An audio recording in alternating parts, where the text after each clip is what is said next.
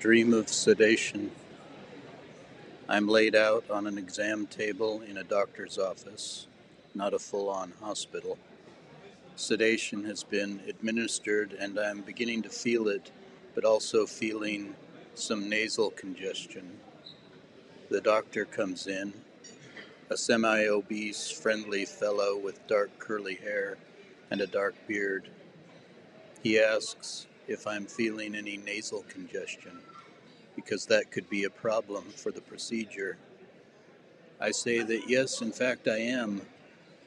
I'm feeling some worry, verging on panic, as I fade to black.